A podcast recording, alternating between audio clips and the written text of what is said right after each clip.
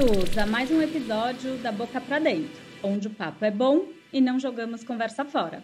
Hoje tem uma convidada, a, Ma a nutricionista Mari Poleto. Ela é nutricionista, atua na prática clínica e tem um curso focado para nutricionistas também sobre digestão e tudo que envolve esse tema.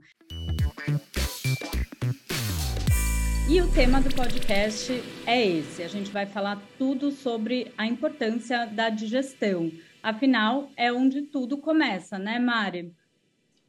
Exatamente. Um prazer estar aqui. Obrigada por ter me convidado.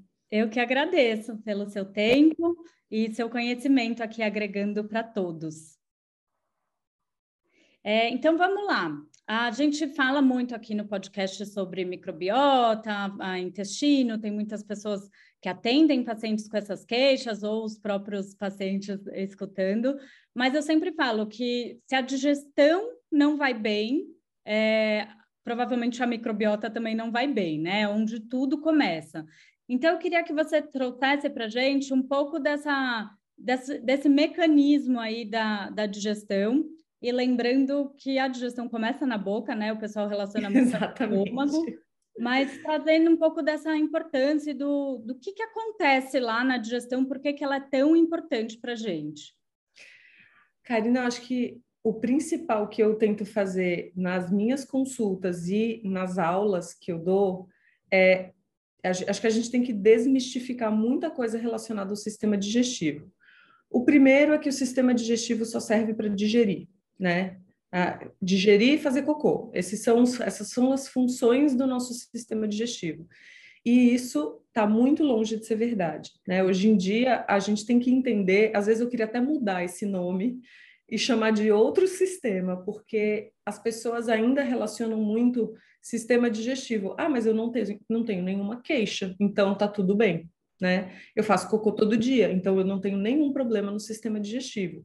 E às vezes a gente quer abordar ali um paciente com problemas de pele, com alergia, com doença autoimune, e a gente vai falar para ele, começa né, da importância do sistema digestivo, e às vezes a pessoa fala, não, mas eu não tenho nenhuma queixa. Eu, eu faço eu faço cocô todo dia, eu como de tudo, como, posso comer até pedra. Então, isso não é um problema no meu caso.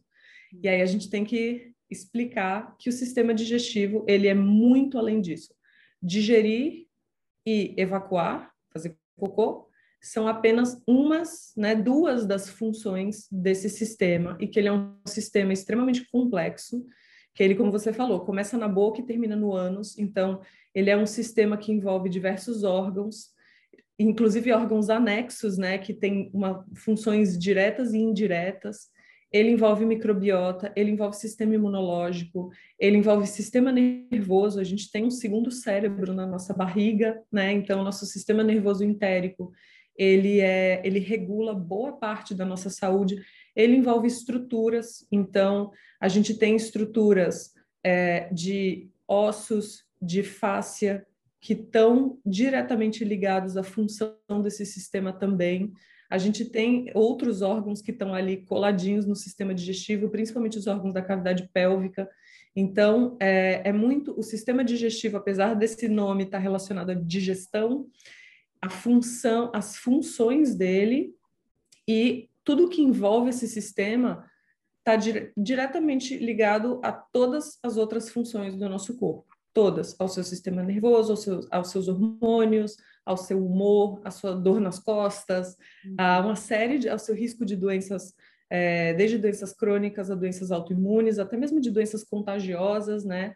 Então, a gente sabe que a microbiota é uma grande responsável por todos esses, esses eixos e conexões, mas a, o sistema digestivo, quando algo começa a dar errado nele, é o princípio de doenças em outros lugares, né? Disfunções em outros lugares do nosso corpo basicamente porque ele é a grande porta de entrada para tudo que quer, tudo que você quiser que entre no seu corpo, você grande parte de você colocar isso no seu sistema digestivo, né? De você engolir, de você comer, de você beber. Então, a, a, essa porta de entrada, ela automaticamente te torna, é, se torna o lugar mais vulnerável do seu corpo. Né? É o que eu falo para os meus pacientes. Qual é o lugar de maior vulnerabilidade da sua casa?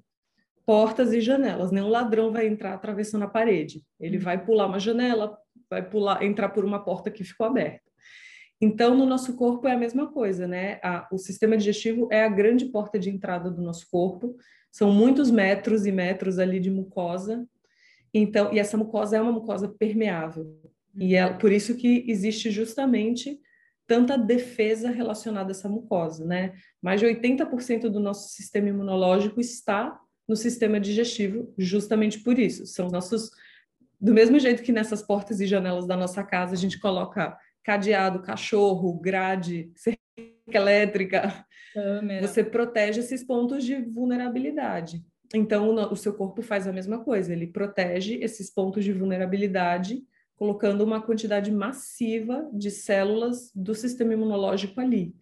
E se isso começa a dar errado, a gente já, tá, já dá para ter uma ideia do que, que pode dar errado. Se o seu sistema imunológico to, quase todo está ali, né? E o básico também, né? Se a gente não abastece o nosso corpo, se a gente não consegue colocar nutriente para dentro, seja porque a gente tem um problema de digestão ou de absorção, se a gente não consegue expurgar essas toxinas através da evacuação, se a gente não consegue é, ter uma microbiota equilibrada, então se a gente junta todas essas possibilidades do que pode dar errado, a gente começa a entender que ali não tem como você consertar uma doença sistêmica, um negócio, uma dor de cabeça, uma acne que está na sua pele, se a gente não olhar primeiro para o sistema digestivo, entendendo que ele não é responsável só por digerir.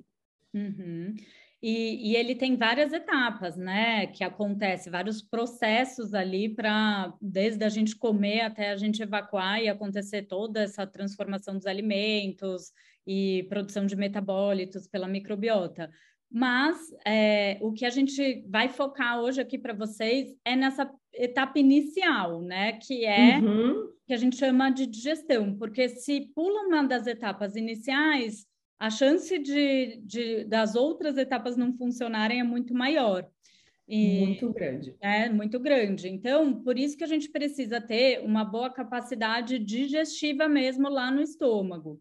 E lembrando que a gente começa essa digestão na boca, que a gente já tem enzimas para digestão na boca, né? Então a mastigação também é importante, que é uma quebra mecânica, e, e toda a parte da, do estômago. Então, fala um pouco fisiologicamente, Maria, a digestão como ela acontece, assim, boca, estômago e delgado, porque isso vai ajudar a gente a ter um raciocínio até de enzimas, que momento que é legal usar, e, e daí depois a gente Sim. vai entrar em outras é, condições específicas. Ah, isso, é, isso é muito importante, eu acho que isso se tornou ainda mais importante porque a gente está esquecendo da mastigação, todo mundo, né?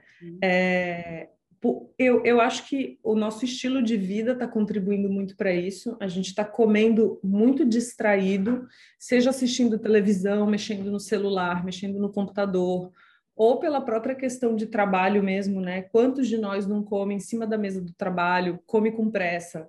Uhum. Ah, eu tenho 15 minutos de intervalo de almoço, come fazendo reunião. Então, assim, a quantidade de distrações é gigantesca. A pressa é uma grande inimiga de uma boa digestão, a ansiedade. Então, uma das principais coisas que eu acho importante entender é que a sua digestão, na verdade, ela não, eu não diria nem que ela começa na boca, ela começa antes de você começar a comer. Verdade. Ela começa com a percepção do seu cérebro de que está na hora de comer. E a gente, é, essa fase é chamada de, se eu não me engano, eu, eu acho que ela se chama de extraencefálica. Eu sempre confundo esse nome, então, mas é alguma coisa assim. É isso mesmo. mas base, Basicamente, significa que o seu cérebro se ligou que está na hora de comer. Então, ele percebe o ambiente, ele percebe o cheiro da comida, ele visualiza a comida. A gente tem os nossos ciclos circadianos, né? Então, é, depois que você desenvolve um hábito de fazer algo todos os dias no mesmo horário, o seu corpo já, já até prevê que aquilo vai acontecer. Então, se é uma pessoa que faz as refeições relativamente no mesmo horário todo dia, só daquele horário começar a chegar, o seu cérebro já começa a entender, ok, está na hora de comer. E isso já é suficiente para ativar uma série de é, reações do seu corpo que vão começar a preparar, até aumentar a sua salivação, é, começar a preparar o seu corpo para avisar, ó, vai vir alimento. Uhum. Então, se a gente tem uma rotina extremamente bagunçada, se a gente faz essas refeições de uma forma muito automática, não tem mais aquele ritual, sabe, de, de parar, de observar o alimento, de se servir, é, se, se vira aquela, aquela coisa da refeição muito automatizada, na correria, sempre na correria, né?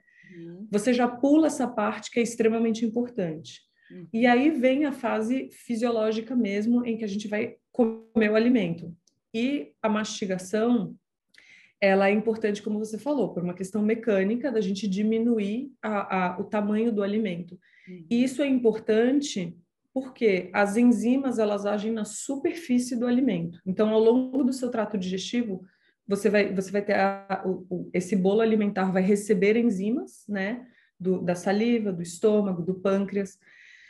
E as enzimas são substâncias que digerem, que quebram os alimentos em pedacinhos cada vez menores. Só que essas enzimas, elas agem na superfície daquele alimento. Então, se eu tenho, se eu mastiguei, né, não mastiguei direito ali um, estou com um grão de feijão inteiro. Esse, as, as, enzimas vão agir só na superfície desse grão de feijão. O interior dele inteiro não tem acesso, né? Então, se eu consigo triturar esse feijão e quebrar ele em pedacinhos bem menores, essas enzimas vão cobrir muito mais dessa área e vão conseguir digerir efetivamente aquele alimento. Então, a, a saliva, além dela, dela hidratar o alimento né, e facilitar a deglutição e dela ter as suas próprias enzimas, a mastigação diminui o tamanho do alimento, mas a saliva ela também é um importante é uma importante forma de defesa do nosso corpo. A uhum. gente tem células de defesa que vêm com a saliva. Então a saliva ela já começa a ajudar a esterilizar esse alimento, né? Ela tem IgA, que é uma, uma imunoglobulina de defesa. Porque assim, a gente vai para sempre comer e beber alimentos infectados, com uhum. bactérias, com fungos, então, a, as secreções digestivas, elas também são um mecanismo de defesa do nosso corpo. Então, esse alimento, e uma vez que a, a gente só tem controle sobre a digestão enquanto a gente está mastigando. Uhum. Depois que a gente engole esse alimento, eu digo para os meus pacientes, a bola não está mais com você. Ela está 100% com o seu sistema nervoso. Uhum. Então, quem vai controlar a sua digestão é o seu sistema nervoso autônomo. Porque você não consegue virar para o seu estômago e falar: estômago, produza mais ácido. Esfíncter esofagiano, se abra. Então, quem faz todo esse controle é o seu sistema nervoso autonômico. Então, esse próprio nome já diz. Ele é automático, ele funciona sozinho, com base em sinalizações químicas e físicas e ambientais, inclusive. Então, se você não dá condições do seu sistema nervoso funcionar, como a gente falou, se você está comendo com pressa, ansioso, rápido, com raiva, tem gente, tem gente que eu falo, meu Deus, a, a coisa mais incompreensível para mim do mundo é gente que faz as refeições assistindo jornal. Nossa. A pessoa fica vendo tragédia atrás de tragédia, notícia ruim, fica com raiva e ela está fazendo a refeição dela né? Que é, é para ser um momento sagrado. já, já, já tem aquele ditado. Então, assim, a refeição é para ser um momento calmo e tranquilo. E você tem que comer devagar, e você tem que respirar entre as mastigadas, e você tem que mastigar o alimento. Por quê? Porque quem vai coordenar toda a sua digestão é o seu sistema nervoso autonômico. Uhum. E ele só funciona se você estiver nesse modo relaxado, que é o parasimpático. Se você estiver num modo tenso, nervoso, ansioso, com raiva, com medo, com em qualquer situação que o seu corpo interprete como um estresse, o sistema nervoso autonômico simpático que vai entrar em ação e ele paralisa a digestão. Todas essas contrações musculares que vão carregar o alimento para frente, que vão fechar os esfíncteres, ali o estômago que vai começar a se contrair, né? As secreções, a secreção de saliva, de ácido, de bile, do pâncreas, tudo isso só acontece se você está com esse sistema nervoso autonômico parasimpático ativado. Então, se eu, eu falo assim, que, é, que o começo da digestão, por isso que essa fase extraencefálica é extremamente importante, porque que recados eu estou dando para o meu corpo, que é ou não para digerir esse alimento? Uhum. Porque eu posso até botar o alimento para dentro, mas ele não será digerido se eu tiver no meu modo simpático. Então, levando em consideração que uma pessoa está no modo parasimpático, depois que ela engoliu, não está mais com ela, está com o sistema nervoso. E aí vai começar uma série de contrações musculares para ir empurrando esse alimento para frente. Uhum. E ao mesmo tempo que esse alimento vai sendo empurrado para frente por essas contrações chamadas de peristaltismo, ele vai sendo misturado às secreções digestivas. E essas secreções, essas etapas, elas têm que acontecer numa determinada ordem, para que as coisas deem certo. Então, se eu não tenho, é, é meio um efeito dominó, né? Então, tem uma primeira fase em que acontece uma coisa. Porque essa primeira coisa aconteceu, vai acontecer uma, ela vai engatilhar uma segunda coisa. Então, o que que acontece? quando a gente pensa principalmente nessa parte de digestão superior, né? Uhum. O alimento vai chegar no estômago e ele vai estimular a secreção de ácido, e o ácido é uma das etapas mais importantes da nossa digestão. Não só porque ele vai digerir, ele vai ajudar na digestão do alimento, então o ácido tem algumas funções. A gente a gente está vivendo um momento há algum tempo em que o ácido é muito frequentemente visto como um vilão, né? Então assim, propaganda na televisão de antiácido como se fosse o salvador do fim de semana. A pessoa está lá no churrasco, comendo muito, começa a passar mal, antiácido, aí a pessoa está sorrindo ali no, depois. Então, assim, o ácido, na verdade... Momento, né? Porque depois... Porque depois... e, e o ácido, na verdade, ele é um grande aliado nosso, porque a função dele ela está relacionada à digestão, mas também à esterilização do alimento. Uhum. Ela é uma grande barreira de defesa nossa de todos essas, esses micro-organismos que vêm junto com o alimento. Não só com o alimento, né? Mas assim, com a, a gente põe uma, também, que não é a boca, a mão. No intestino, enfim. É, a gente tem, né? Você com certeza fala sobre isso, mas a gente tem uma. Cada ml nosso de saliva tem milhões de bactérias. E nem sempre são bactérias boas. Né? Apesar da nossa de, da nossa é, microbiota oral ser a segunda mais populosa e acho que mais importante, se é que podemos falar assim, do corpo, nem sempre o que está ali é só coisa boa, depende muito de várias coisas, da higiene da pessoa, até se ela é respiradora bucal ou nasal, isso vai alterar a microbiota. Então, essa pessoa está o tempo inteiro engolindo bactérias, vírus, parasitas, fungos, com ou sem a presença do alimento. E a acidez do estômago, ela é uma grande porta de defesa, né? Ela, é a nossa, nossa cerca elétrica que está ali nessa porta de entrada e, e ela vai ter essa função muito importante de esterilizar o alimento. Ao mesmo tempo, ela vai facilitar a digestão, principalmente de proteínas, então o ácido do estômago, as proteínas são como se fosse um novelo de lã todo enrolado. Uhum. E o ácido ele ajuda a desnaturar a proteína. Tanto é que quando a gente quer amaciar uma carne, o que, que a gente faz? A gente põe algum ácido nela. Põe limão, põe vinagre, põe é, suco de toma é, tomate, não, é, é de papaya. É. A gente põe coisas ácidas porque isso amacia a carne, porque você quebra a estrutura proteica dela. Então, as estruturas proteicas, sejam vegetais ou animais, a, a, a proteína é muito mais facilmente digerida e aproveitada se ela passa por essa acidez. E, além disso, no estômago é liberado o pepsinogênio, que ele é um precursor da enzima, né? E no meio ácido, ele será convertido em pepsina, que é a enzima que, tá, que é ativa mesmo, né? Então, a gente tem é, outras enzimas também, a gente acha que no estômago só tem a pepsina, mas existem outras enzimas, até mesmo enzimas responsáveis pela digestão da gordura, na saliva também. Uhum. E, além disso, essa acidez ela é muito importante para desconectar minerais e alguns nutrientes do alimento. Então, quando a gente fala em ferro, zinco, é, selênio, cobre, esses metais, né, são metais que são super importantes para o nosso corpo e minerais também. Eles só conseguem ser absorvidos lá depois no intestino se eles tiverem sido desconectados do alimento, né, e colocados na sua forma iônica pela acidez. Hum. Então, é, e além de tudo, a acidez ela é importante porque ela vai ser um sinal para que outras etapas aconteçam. Hum. Então, no seu estômago, você tem células quimiosensoras e elas vão perceber, ok, o negócio está ficando cada vez mais ácido aqui, né? O, o estômago está jogando ácido, ácido, ácido, ácido ali. E isso vai ser um sinal, primeiro, para o fechamento dos esfíncteres. Então, você vai ter o fechamento do esfíncter, que é um anel de músculo que separa o esôfago do estômago.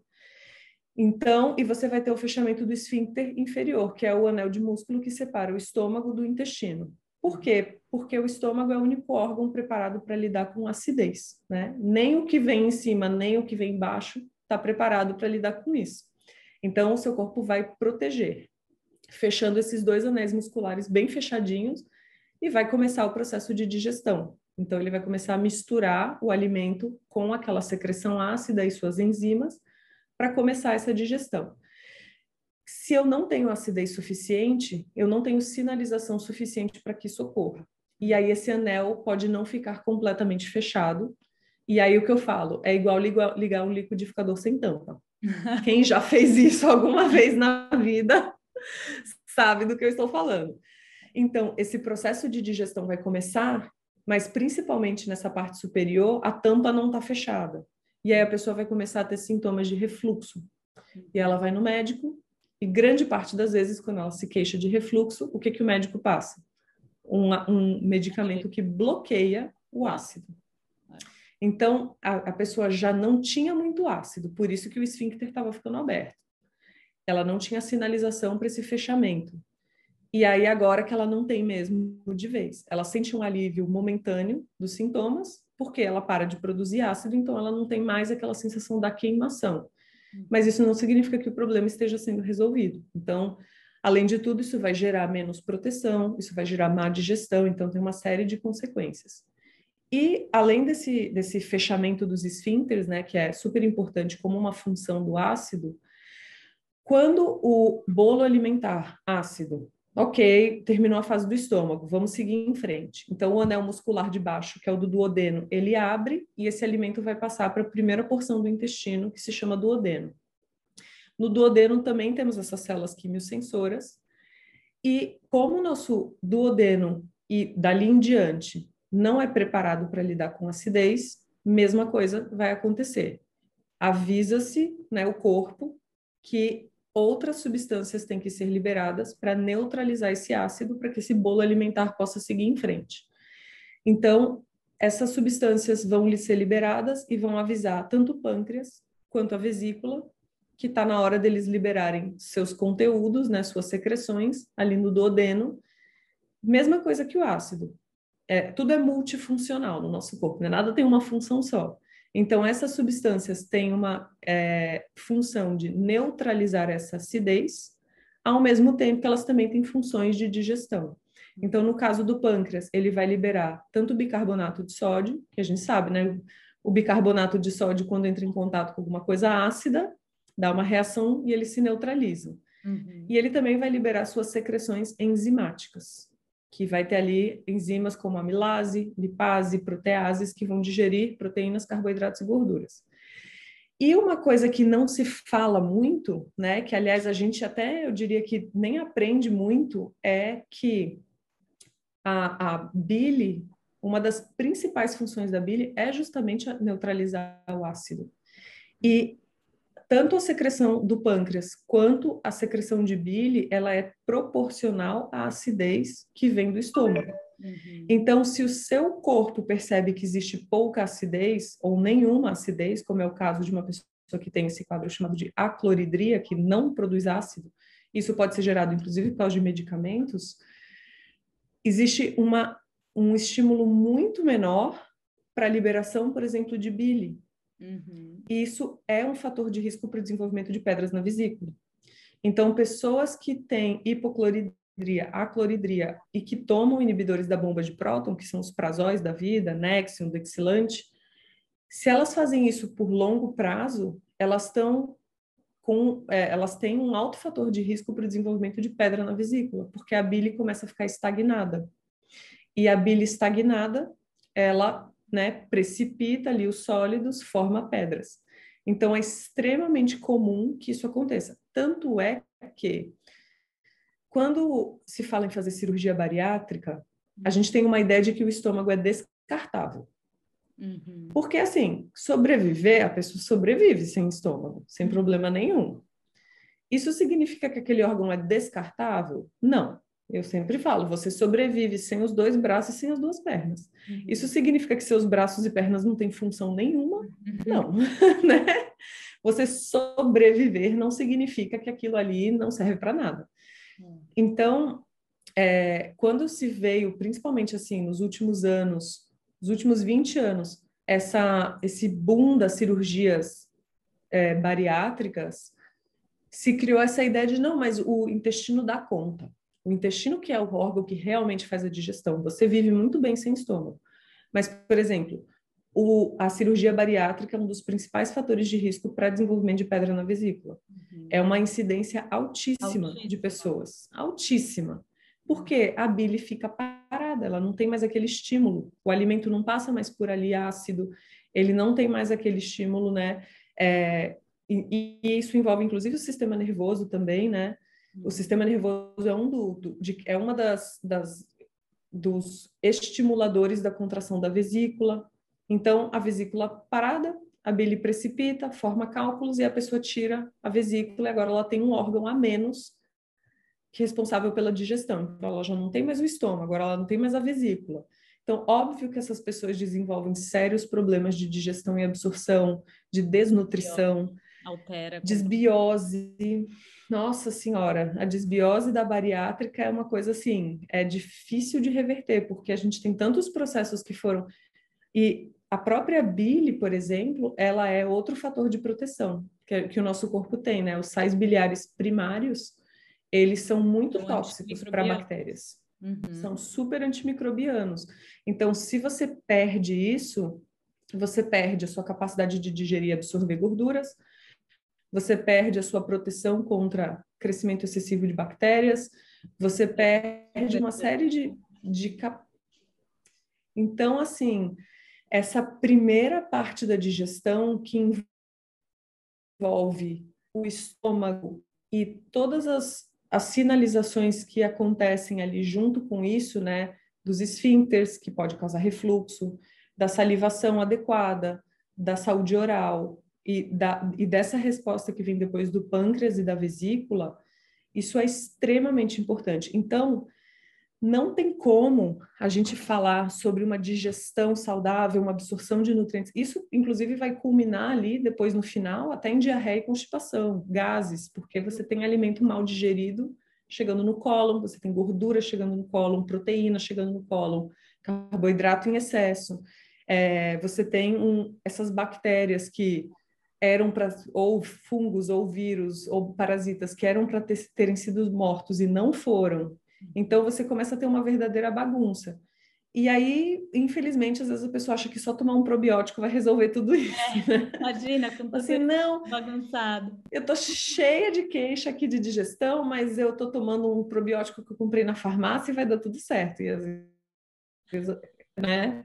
Eu começo vezes... perguntando para o meu paciente: você mastiga o alimento? É, às vezes até piora, muitas vezes piora. Muito Exatamente. legal, várias coisas que a Mari falou. Foi uma verdadeira aula aqui. É, eu queria destacar alguns insights. Essa coisa da digestão, mesmo antes né, de você comer, então você tem que estar preparado emocionalmente ali para comer, justamente por conta de ativar o seu sistema parasimpático. Então, se você está no meio do seu dia com estresse, correria, você vai estar tá com o sistema simpático ativado e você não vai conseguir digerir. Isso, eu acho que assim, sei lá, estou chutando aqui, mas 80% dos pacientes já vem com esse problema, a desbiose. Ah, mas por que, que eu tive intestino irritável? Começou aí já. Começou né? aí. E até aproveitando isso que você falou, uma coisa que eu acho muito interessante é que como eu sempre fico admirada como a sabedoria popular de milhares e milhares de anos atrás, a gente nunca para de descobrir o quanto ela faz sentido. E uma das coisas era o hábito de rezar antes de comer. É, verdade. Porque rezar é uma das formas de ativar o sistema nervoso parasimpático. A gente tem algumas formas, né? A gente respirar, tem. Você pode tá. cantar, respirar, gargarejar, é, e rezar. Rezar é uma delas. Então, olha que, que curioso que as pessoas tinham o hábito de rezar antes de comer, né? Porque elas é um momento em que elas paravam, faziam silêncio, fechavam os olhos, se conectavam com aquele momento. Então, quando a gente perde essas pequenas coisas, né, com a, com a nossa vida moderna, a gente começa a ver que as coisas saem do eixo também. Muito lindo isso. A gente devia retomar pelo menos uma, uma prece ali, né, para acalmar é. seu sistema para conseguir receber aquele alimento. Exatamente. E outra coisa que a Mari falou muito legal é da história das enzimas digestivas atuarem na superfície do alimento. Então, obviamente, você não mastigar, você, você não vai ter aquela digestão completa do alimento, porque vai quebrar um pedacinho, o resto acaba indo lá para o intestino e provavelmente vai fermentar, vai causar toda aquela, aquela confusão. E, e daí o mesmo vale, mesmo depois a gente vai entrar no tema de enzimas, não agora, mas mais para o final, mas vale a mesma coisa, você tomar enzima externa e não mastigar, você também não vai ter o resultado eficaz da enzima, por mais que seja em suplemento. Então, mastique. Uma, uma forma que eu explico para alguns pacientes, para eles entenderem melhor, é assim: eu falo, imagina que você vai lavar roupa. E você pega aquele bolo inteiro de roupa, tudo um, né, misturado com outro, tudo e você joga sabão só na superfície. É. A roupa que tá lá no meio, aquela meia que tá lá no meio, ela, tá lá no meio. aquela calcinha que tá lá no meio, o, o sabão nunca vai chegar ali. É. Agora, se você pegar todas as peças de roupa, colocar uma do lado da outra e passar um, o sabão em cima, você consegue né, limpar absolutamente todas elas. Fazer, é, são as mesmas roupas e o mesmo sabão, a mesma quantidade, tudo igual. Mas olha a diferença que faz você aplicar esse sabão nessas roupas todas emboladas e você separar elas. Então, com o alimento é a mesma coisa. Se a gente não separa isso. E assim, convenhamos, não sou, nós nutricionistas não somos perfeitos, a gente come com pressa, tem dias que a gente Sim. não mastiga direito, mas é, é, muito perceptível o efeito na digestão e em como você se sente depois. Então, uma das coisas assim, às vezes a pessoa já vem para a gente querendo fazer endoscopia, querendo fazer mapeamento de microbiota. Sim. sendo que a pessoa não mastiga o alimento. E às vezes é simples assim, às vezes essa é a orientação que a gente tem que dar. Mastiga, criatura. Respira, sabe? Faça suas refeições num ambiente tranquilo. E aí a pessoa nota uma diferença absurda. Em todas aquelas queixas de refluxo, de má digestão, de não sei o quê, ela fala: "Nossa, eu melhorei". E às vezes você não precisa de nada, só daquilo. Então, é um ótimo lugar para cada pessoa começar, né? Cada pessoa que tem queixas digestivas, Começa analisando daí como é que é o seu pré refeição e o início da sua refeição, porque depois que você engole já era, né? Já não está mais com você. E outra coisa legal desse tema, eu já falei isso em algum outro episódio, os pacientes que já têm muitas questões intestinais têm muito medo da comida. Aí já Muito. vai comer com aquele medo. E isso já vai atrapalhar a digestão da comida. Esse pré, que Super. faz parte né, de, de tudo, igual a Mari explicou, também já vai atrapalhar. Você induz o cérebro a não secretar enzimas, a não secretar ácido, ele entra no sistema simpático e já atrapalha a sua digestão. Isso é um, é um problema muito sério que a gente tem com pacientes é, com síndrome do intestino irritável, porque como a síndrome do intestino irritável, ela não tem uma causa definida, frequentemente essas pessoas nunca sabem quando elas vão passar mal. E com o quê? Então, né? e com o quê? Uhum. E, e frequentemente o alimento vira para elas um, um, foco de muito medo e muita ansiedade. Sim. Então, principalmente se a pessoa está comendo fora de casa, está num restaurante, ou ela percebeu que ela está num lugar que não tem um banheiro de acesso fácil, ela vai começando a ficar nervosa. E é muito difícil isso, porque a pessoa tem que sair dessa resposta de medo e ansiedade, porque senão isso agrava severamente os sintomas dela. Então, vira uma bola de neve muito que é super compreensível que a pessoa entre nesse nessa resposta e infelizmente dependendo do tempo que isso já está acontecendo essa resposta se torna muito automática a uhum. pessoa o nosso cérebro é muito bom em perceber coisas que a gente faz com muita frequência e tornar essas coisas automáticas. É. E é muito a sensação que a gente tem de, de que saiu do nosso controle. Na verdade, não é que saiu do nosso controle, é porque a, a questão do o tempo do estímulo e da nossa resposta ele está tão rápido que você já responde de uma forma automática. Né? O livro O Poder do Hábito fala muito sobre isso. Muito. Como você quebra. Muito do que a gente tem são hábitos só que esses hábitos já estão tão automatizados que a gente acha que não tem controle nenhum sobre eles. E a gente é, tem. Eu, eu brinco que a gente vai co-criando a realidade ali com, com os pensamentos, né? Então, com certeza. Tirando aquele looping, você não sai daquela situação porque você pensa naquilo, então aquilo acontece e assim vai. E uma das formas que a gente tem, justamente que a gente trabalha com esses pacientes, né, é de fazer essas pequenas, esses pequenos truques para ativar o sistema nervoso parasimpático. Então, é a respiração abdominal. E uma coisa simples, por exemplo, fazer um gargarejo com água antes da refeição, que é uma coisa que você pode fazer em qualquer restaurante, em qualquer lugar. Então, o gargarejo, ele também ativa o nervo vago, que é o nervo responsável pela ativação do sistema nervoso parasimpático. Então, o gargarejo, o murmurar, então você pode murmurar uma música, rezar um... antes da refeição, fazer um om. É. Então, o que quer que, que funcione para cada pessoa, né? Cada um percebe, tem óleos essenciais que podem ser usados, existem massagens em determinados lugares do corpo, como as orelhas ou como o pescoço, que a gente tem uma nervação é, bem significativa ali, que o nervo vago passa tanto na, no lóbulo da orelha quanto nas laterais do pescoço. Então, fazer uma massagem ali, ou com óleo essencial, ou só uma massagem mesmo, já pode ajudar. E a pessoa começa a reprogramar essa resposta automática dela. E ela começa a entrar, conseguir entrar num estado de menos ansiedade para fazer a refeição. Muito legal.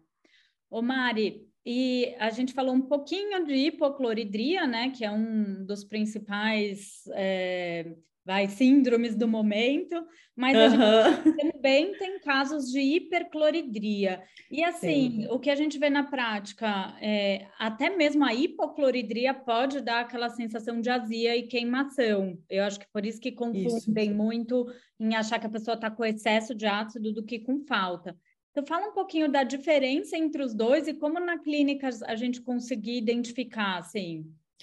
Ó, isso, isso é um, um tema bem importante porque é, se estima que a maioria tem, tem né, pessoas que trabalham muitos anos na área, que escrevem livros e trabalhos, eles falam até em 80% dos pacientes que chegam com essa queixa de refluxo e azia, na verdade, eles têm a hipocloridria e não a hipercloridria. Uhum. Isso é um, é um problema de diagnosticar, porque naquele dia a dia de consultório, o gastro geralmente não faz nenhum exame para diferenciar os dois. Ele vai pela sintomatologia. Ah, você está achando que está com refluxo? Ah, ou no máximo, né, pedido uma endoscopia e aí vê ali que realmente o esôfago está um pouquinho machucado. Uhum. Então, se deduz que é uma que é uma hipercloridria, que esse ácido tem que ser bloqueado. Às vezes isso vai ser necessário, principalmente se a pessoa está com a mucosa muito machucada. Uhum. Então, momentaneamente pode ser é, importante para dar tempo dessa mucosa se regenerar, seja a mucosa do esôfago ou até a própria mucosa do estômago, né? Uhum. Então, ela pode estar tá realmente machucada, o ácido está machucando ali, mas o que a gente tem que diferenciar é que o ácido é ácido, não importa se ele é muito ou se ele é pouco ele se ele está no lugar errado, ele vai machucar. É. Então, a hipocloridria, como eu falei, ela vai fazer com que o esfíncter esofagiano não feche adequadamente. E aí você vai ter um retorno desse alimento. Na hora que você ligar o liquidificador ali, o estômago começar a se contrair, uma parte desse líquido vai começar a subir pelo esôfago. E a, é, a gente até tem pequenos refluxos diariamente, todo mundo tem. A uhum. maioria de nós não percebe. Inclusive, a saliva é um fator protetor contra isso, porque a nossa saliva é alcalina e, e a gente engole cerca de um litro e meio de saliva por dia. E uma das funções da saliva é justamente neutralizar ela vai criando essa, essa capinha protetora ali no esôfago e ajuda a neutralizar esses mini refluxos que a gente tem, porque o nosso esfíncter ele não fica perfeitamente é, fechado, né, hermeticamente fechado o tempo inteiro. Até porque a gente tem que engolir a nossa saliva e ela tem que entrar, senão a gente ia morrer afogado na própria saliva. Ela ia né, se acumular. Então, assim, é, um, um, alguns mínimos episódios de refluxo por dia todos nós temos. Mas, principalmente quando isso acontece após as refeições, isso pode começar a se tornar mais patológico e começar a causar realmente. Porque aí sim, você tem um aumento da acidez muito significativo, e aí você pode começar a ter esse, esse, essas dores, esses sintomas. Mas também é possível que a pessoa tenha um quadro de hipercloridria, ela tem uma produção excessiva de ácido do estômago. Como que seria a melhor forma de diferenciar, né? A gente tem um teste que é o teste de Hildberg, Hildberg, que é o padrão ouro que se tem. Né, de para saber se a pessoa está tendo refluxos ácidos ou não e o quanto esse refluxo é ácido. Mas esse teste não é acessível, né, para gente, ele não é feito. Então, o que a gente tem é a chamada pH-metria, uhum. é, que é a impedância ou pH-metria. E ela vai medir se aquele refluxo ele é, ele é ácido. Uhum. Na verdade, a gente, né, como o, o, o esôfago ele é básico, ele não mede um pH básico, ele vai medir só se aquele refluxo é ácido ou não. Uhum. E aí você fica com esse aparelhinho ao longo do dia por 24 horas e ele vai medir quantos episódios de refluxo você tem e se esse, qual que é o pH desse refluxo. Agora com a impedância e o pH-metria você consegue saber melhor, né, se é um refluxo ácido ou básico. Então, se a pessoa tem um refluxo que tem um pH que não é tão ácido assim, então provavelmente essa pessoa está com uma, uma hipocloridria ou até uma acloridria. Ou esse refluxo pode ser até biliar, né? Porque a é, bile também é alcalina. Que, que muito do, da, da hipocloridria pode ser um refluxo biliar quando a pessoa biliar. tem aqueles sintomas de queimação. Que foi Isso. bem o que a Maria explicou. A falta de ácido não fecha aquele esfíncter entre o estômago e o duodeno, e daí volta aquela secreção biliar e aquilo vai lá para o esôfago e queima mesmo, machuca. E queima, a bile ela é bem é, agressiva para as nossas mucosas, se, né, se, se, se não está dentro de um contexto em que aquilo é esperado. E, uhum. inclusive, o refluxo biliar, ele é um fator de risco para o desenvolvimento do esôfago de Barré, né, ou de Barré, que é, um, é uma alteração fisiológica bem importante ali do esôfago muito mais do que o refluxo ácido. Então, é, o refluxo biliar, geralmente, a gente não tem muito meios bons de diagnosticar, hum. mas uma forma que geralmente é aquela pessoa que toma os prazóis da vida e não sente melhora do refluxo, porque ela não está atuando no, no, problema certo. Uhum. Então, assim, é, e aí a gente faz, pode ser feito junto o exame da impedância e o pH-metria, a manometria, que é um exame que avalia se o, o esfíncter esofagiano está realmente fechando direitinho ou não. E se tem a chamada incompetência do esfíncter, né? Ele não fecha direito. Então, assim, seria muito importante, esse exame, apesar dele ser um exame chato, ele é, ele é bem invasivo, mas ele traz muitas respostas, né? Porque se a pessoa, por exemplo, tem uma incompetência do esôfago e o esôfago dela, por alguma razão, não fecha direito, o dar omeprazol para essa pessoa não está resolvendo esse problema, está até agravando. É. Então, ela vai ter um alívio do sintoma, mas a gente não está atuando na causa. Então, ela vai, ela, ela, até quando essa medida é sustentável? Ela vai passar o resto da vida tomando omeprazol? Então, e às vezes essa, essa questão estrutural, ela ela fala muito alto, né? O caso de hérnia de ato, é o caso de incompetência da, da, do, do esfíncter esofagiano. Às vezes a pessoa tem alterações estruturais ali que um profissional como um osteopata ele pode verificar, às vezes é uma que, questão de pressão ali do diafragma ou da própria enervação, uhum. né, que é o sistema nervoso parasimpático que vai atuar nessa em todas essas nesse controle muscular ali do processo digestivo. Então, Infelizmente, a gente ainda não tem muito essa investigação né, desses, desses problemas. A gente tem alguns testes caseiros que a gente pode, é, como nutricionista, é. a gente pode solicitar para saber se a pessoa tem excesso de ácido ou falta de ácido, né? Então a gente pode fazer o teste da betaína HCl uhum. e a gente pode fazer também o teste do bicarbonato de sódio. Então, a pessoa, geralmente, o que, é, o que a gente pede? A gente pede para a pessoa tomar bicarbonato de sódio, uma colher de sopa em um copo de água, em jejum, antes de qualquer alimento, de remédio, qualquer coisa, e observar quanto tempo ela demora para arrotar e o quanto ela realmente arrota, né? Aquele arrotinho maravilhoso, aquele arrotão, que, que tipo de arroto que essa pessoa dá. Então, se ela demora mais de alguns minutos, ou se ela não arrota, ou se ela só dá um arrotinho assim, muito pequenininho, fraquinho, isso pode ser um sinal, então, indicativo de que ela não produz ácido suficiente, porque a combinação do ácido com bicarbonato gera uma reação que libera muito ar, né, que libera bolhas de ar, e essa pessoa vai arrotar esse ar. Se ela não está arrotando, é porque não está havendo reação. O bicarbonato não está encontrando ácido nenhum ali no estômago. Então, isso vai... Tanto é que nesse teste, que é o padrão ouro, que é o teste de Hildeberg, eles fazem isso. Eles medem primeiro, daí eles dão bicarbonato de sódio para a pessoa, e aí eles veem a reação do estômago, né? Se o estômago vai produzir ácido para neutralizar aquilo. E aí eles conseguem ver como é que está essa, essa liberação de ácido pelo estômago. E o teste da betaína HCl, a betaína HCl é um precursor do ácido, do ácido clorídrico, só que esse teste não pode ser feito com pessoas que estão com úlceras de forma alguma.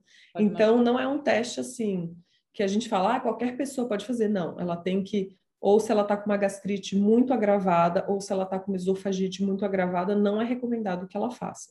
Uhum. Mas a betaína HCl é um precursor de ácido do estômago e a gente vai testando dá uma cápsula de betaína para essa pessoa e a cada dia ela aumenta uma cápsula junto com a refeição, sempre junto com a refeição. Uhum. Se ela com uma cápsula, ela ela já sente até uma, assim, uma queimação, um calor no estômago, é sinal de que ela tem ácido suficiente. Tanto é que você botou mais uma cápsula ali de ácido e deu demais. É. Agora tem gente que vai para duas, três, quatro, cinco, seis cápsulas e ela fala, ainda não estou sentindo que. Eu já tive paciente que falou, Mário, eu já estou indo para a sexta cápsula, eu continuo aumentando. Fala, não, já temos nossa resposta. então, é... e aí esse teste ele pode dizer também para a gente, pode dar uma, um, um parâmetro legal se essa pessoa está ou não produzindo ácido suficiente. Realmente tem pessoas que juravam por Deus que tinham hipocloridria, tomaram uma cápsula de betaína HCl e já deu a queimação.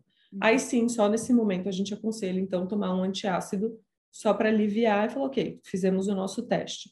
Uhum. Então, essas são as formas que a gente tem hoje em dia, né, para avaliar se é uma, né, que, caso a gente não possa pedir esses exames de manometria, pH-metria, esses são os exames que a gente tem atualmente, né, como, até como nutricionistas, o que a gente pode fazer.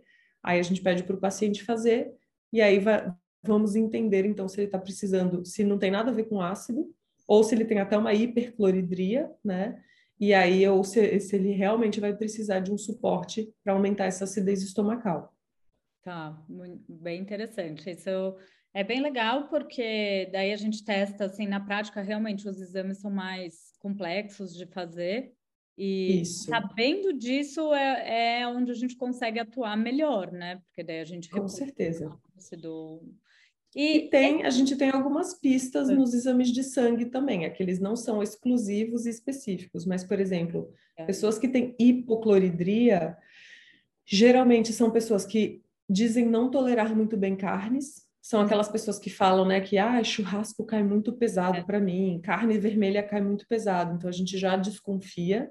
São pessoas que podem se queixar de dificuldade de ganhar massa magra, né? Então elas podem ter uma dificuldade de digerir e absorver proteínas e também pessoas que a gente vê que B12, zinco, ferro, uhum. ferritina, são exames que estão constantemente baixos. Isso faz, além de alguns outros sintomas e peças que a gente junta, né? Então, se essa pessoa é, ela está acima de 50 anos, ela pode ter chamada hipocloridria senil, que é que é, é, é a diminuição da produção de ácido que acontece com o passar dos anos, o estresse é um fator que gera hipocloridria, então se a pessoa se queixa de muito estresse e ansiedade, então a gente pode ir juntando esses, essas peças, né? Mulheres se queixam muito de queda de cabelo e unhas fracas.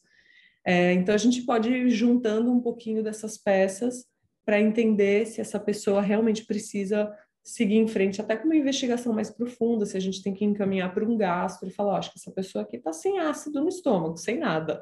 Uhum, com certeza. E Mari, essa, essa alteração de, de acidez é um, do, um das causas origens ali de uma gastrite, né? Vamos falar um pouquinho Sim. dos tipos de gastrite e porque a gente Sim. tem visto que quase que todo mundo tem alguma gastrite. Sim, sem dúvida. É, a gastrite, é, eu vejo que assim, muitas pessoas falam, falam sobre gastrite e nem todo mundo, principalmente os leigos, eles não sabem diferenciar muitos sintomas como gastrite, indigestão, refluxo, fica tudo meio misturado ali, como se fosse tudo a mesma coisa. Mas basicamente a gastrite ela significa que há um machucado, uma inflamação na mucosa do estômago. É, então, alguma coisa está causando um machucado na mucosa do estômago. E um dos fatores que pode causar esse machucado é o ácido do estômago. Só que o ácido do estômago precisa conseguir alcançar essa mucosa para conseguir machucá-la.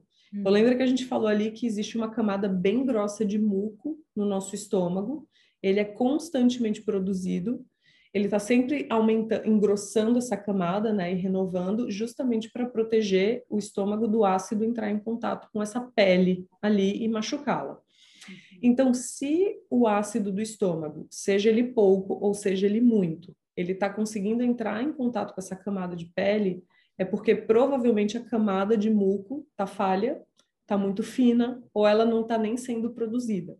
Então, a, a gastrite ela pode ter várias razões, né? Então, a gente pode ter, a gente tem dois tipos basicamente assim, a gente tem a gastrite, a gente pode classificar a gastrite de várias formas, na verdade, né? Ela pode ser aguda ou pode ser crônica, ela pode ser é, uma gastrite de fundo de corpo, antral, então.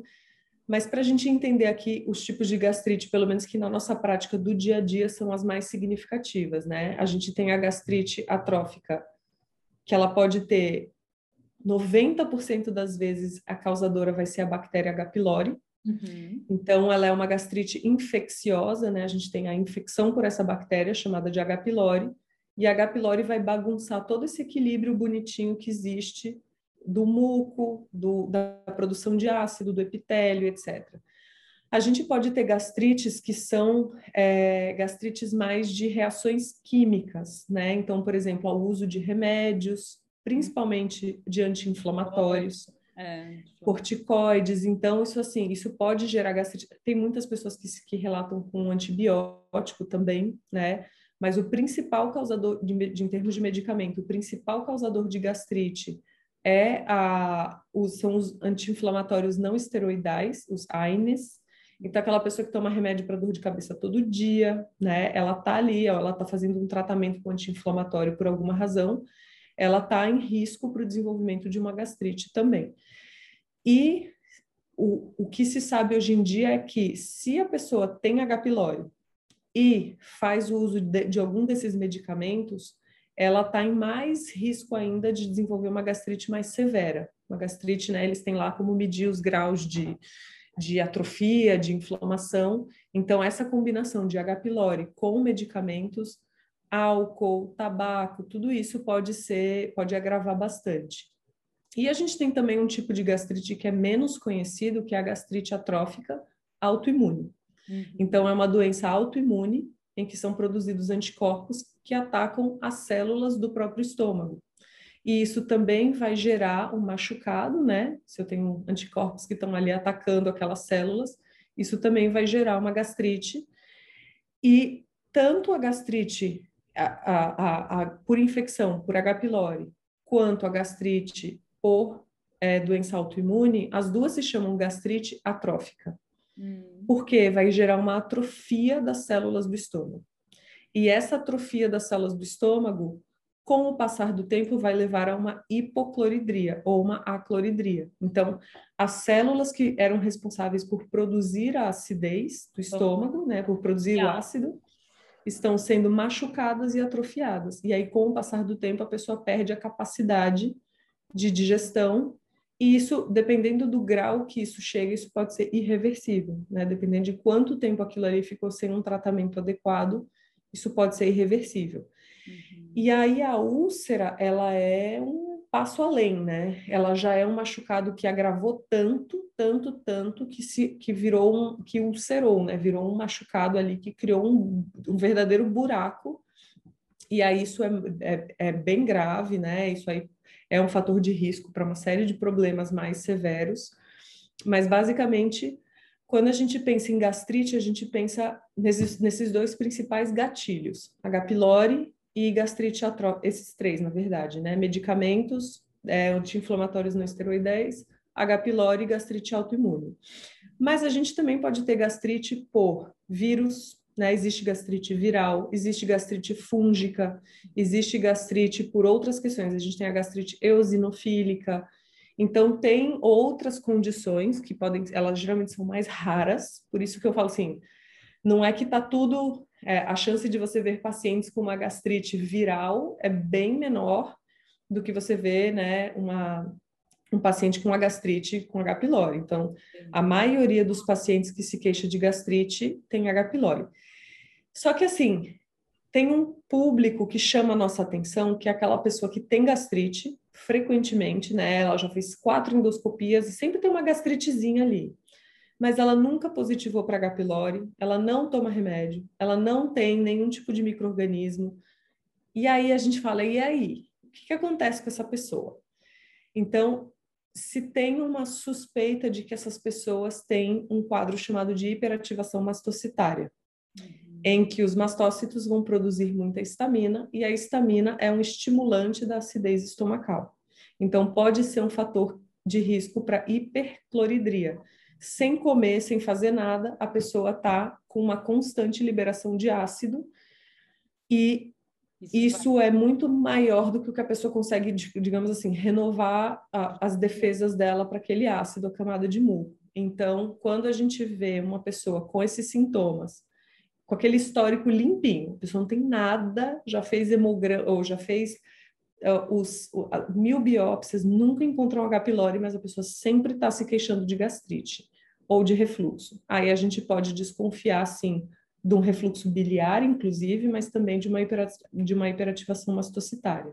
Uhum. E aí vem a história da gastrite nervosa.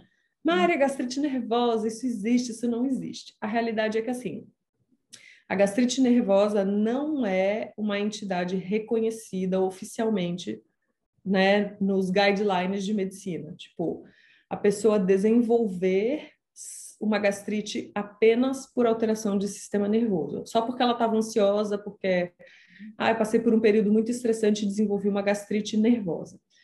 Na verdade, quando você vai ler assim, o que, o que chamam de gastrite por estresse, esse estresse, na verdade, ele, ele acomete muito pessoas que estão em estado grave, internadas em UTI. É um outro tipo de estresse, né? Um estresse Fisiológico. Mais, é. é mais fisiológico e medicinal, é. assim, é. né? Então tem uma série de fatores que culmina, a pessoa toma muitos remédios, um monte de coisa e ela desenvolve essa gastrite por estresse, mas quando você vai ler o que é o estresse, não é eu, eu odeio o meu trabalho, né? É uma outra coisa. Então, a, a gastrite nervosa, ela ela, apesar da gente assim, o estresse ele não consegue criar um machucado na sua mucosa espontaneamente. Uhum. Então a gente tem que lembrar que gastrite é um machucado na, na, ali no epitélio do intestino. O estresse ele não consegue fazer isso espontaneamente. Eu passei, estou muito estressada e bum, apareceu um machucado ali na minha, no meu corpo. Mas o estresse ele pode criar um somatório de muitos fatores uhum. que podem permitir uma infecção ou que podem dificultar um reparo, né? O nosso corpo está o tempo inteiro se reparando, todas as nossas células se reparam a cada tanto tempo. Isso inclui, obviamente, as células do estômago, a mucosa do estômago. Então, assim, se eu estou constantemente estressado, a minha taxa de reparo é muito menor. Uhum. O estresse, o cortisol, quando a gente está estressado, a gente libera algumas, alguns hormônios, né, e neurotransmissores, como cortisol, adrenalina, noradrenalina, que são as catecolaminas. E elas também são estimulantes da, da secreção de ácido. Então, é, quando a gente, a gente também tem liberação de citocinas inflamatórias específicas, né, durante períodos de estresse, que ela, algumas delas já foram relacionadas a alterações ali que envolvem estômago. Uhum. Quando eu estou ansioso ou estressado, eu tenho muito mais propensão a beber, a fumar, a, a uhum. fazer más escolhas alimentares.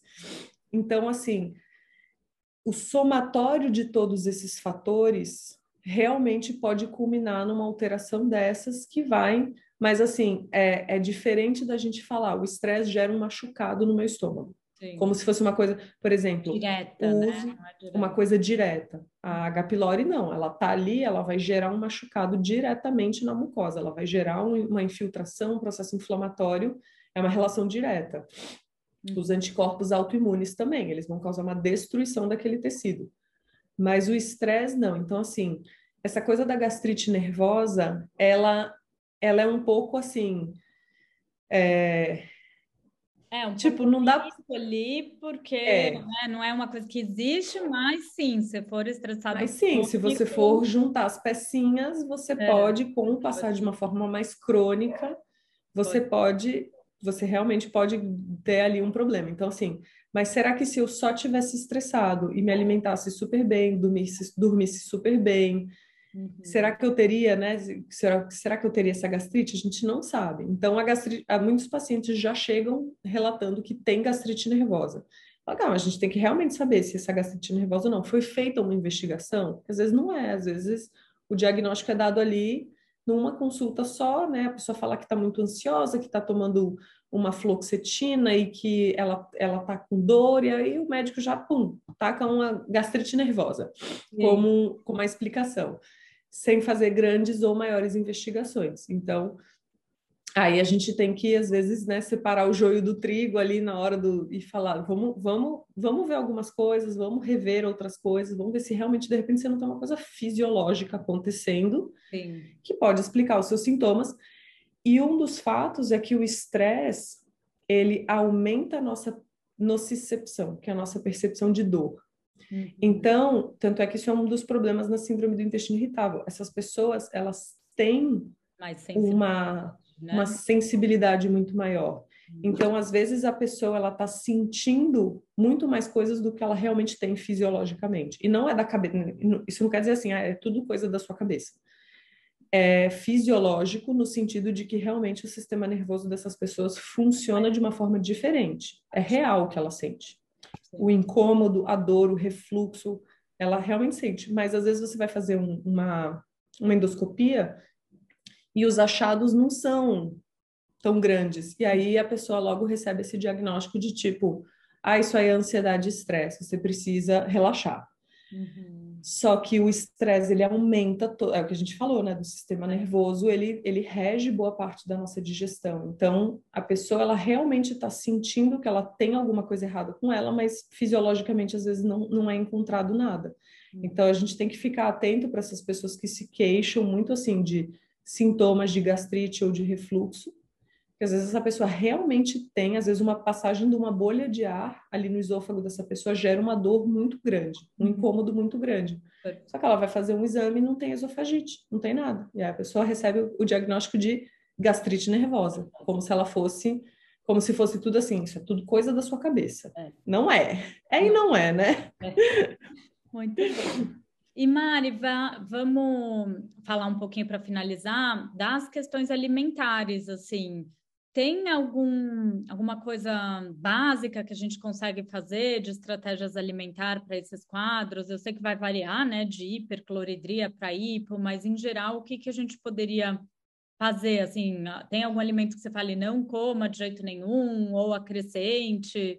Como que você... a gente tem alguns alimentos que eles são é, que eles estão sempre envolvidos, né? Ou pelo menos nas recomendações é, que são aqueles alimentos que, que causam, que geralmente os médicos falam para a pessoa evitar, né? Café, bebidas alcoólicas e etc. E que realmente, assim, essas pessoas elas podem ter esses, esses sintomas com alguns alimentos. Então, por exemplo, o café. Café é uma das coisas que sempre é orientado para pacientes com gastrite ou com refluxo para não consumir. E, na verdade, por exemplo, o que o café pode fazer é que ele ele aumenta significativamente os níveis de gastrina. Uhum. mais ou menos em 10 a 15 minutos do consumo de café, os níveis de gastrina se elevam muito. E a gastrina, ela é uma, um hormônio que vai estimular a produção de ácido no estômago. Uhum. Esse efeito, ele demora cerca de uma hora, assim, para sumir, depois ele some.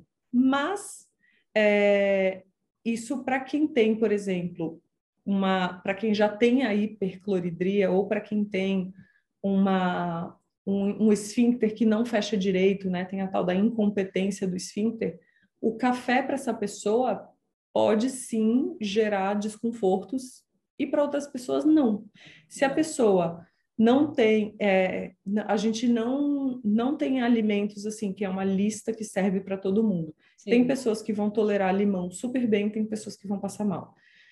Tem pessoas que vão tolerar. Eu, assim, ah, shot de limão, eu, tô, eu tenho gastrite, tenho refluxo e me dói. Daí eu sempre falo, então vamos suspender, né? Para você não é. Exatamente. Mas não é que o... o limão vai causar isso se você toma não. o limão, né? Tem sempre essa discussão. O, o, a, a, a melhor forma da gente entender isso é assim, por exemplo, se você pega um, um algodão cheio de álcool e você passa ele na sua pele você não vai sentir nada, você vai até sentir um geladinho, não vai sentir nada.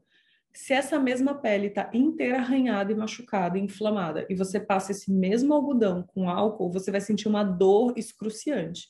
É. O álcool é o mesmo? O que, que mudou? A, a condição da pele. Então, se o alimento está gerando algum sintoma, ele provavelmente ele está apontando que tem algum desequilíbrio ali, né? Então, por exemplo, refrigerante. Refrigerante é um alimento que a gente sugere que seja retirado, né? Então, é, o, os refrigerantes, eles têm um pH extremamente ácido, né? Então, eles também causam a distensão do estômago, então eles aumentam a pressão dentro do estômago, e quando você aumenta a pressão dentro do estômago, você automaticamente você causa mais frouxidão no esfíncter esofagiano. Uhum. Então, se a pessoa tem refluxo, é, ela pode tomar um refrigerante e sentir, depois de um tempo, sentir uma certa piora. Mas, ao mesmo tempo, se a pessoa não tem refluxo, ela tem hipocloridria, o refrigerante é bem ácido. E ele pode causar até uma sensação de alívio, que é aquela pessoa que está passando mal, bebe uma Coca-Cola e fala, ah, que alívio. Porque, na verdade, ela botou uma... Ela aumentou um pouquinho, não muito, né? O pH do refrigerante, eu acho que ele é menor do que 4 o pH do estômago é, é bem menor, né? Se um estômago está com acidez Adequado. em dia. Mas é o mesmo princípio pelo, pelo qual algumas pessoas tomam limão e sentem alívio, tomam um pouquinho de vinagre, né? Pegam uma colher de sopa de vinagre, dilui um pouquinho de água e tomam e sentem alívio. Então, é, isso aí muda muito de pessoa para pessoa, né? Então, mas geralmente o que é mais indicado a gente, né, diminuir, até para a pessoa ver se ela sente ou não alívio refrigerantes, alimentos é, com café e cafeína, né? Então, tanto o guaraná, refrigerante de cola, pré-treino, a gente tem que lembrar que os pré-treinos têm cafeína também. É, comida, comida, comida não, bebida alcoólica.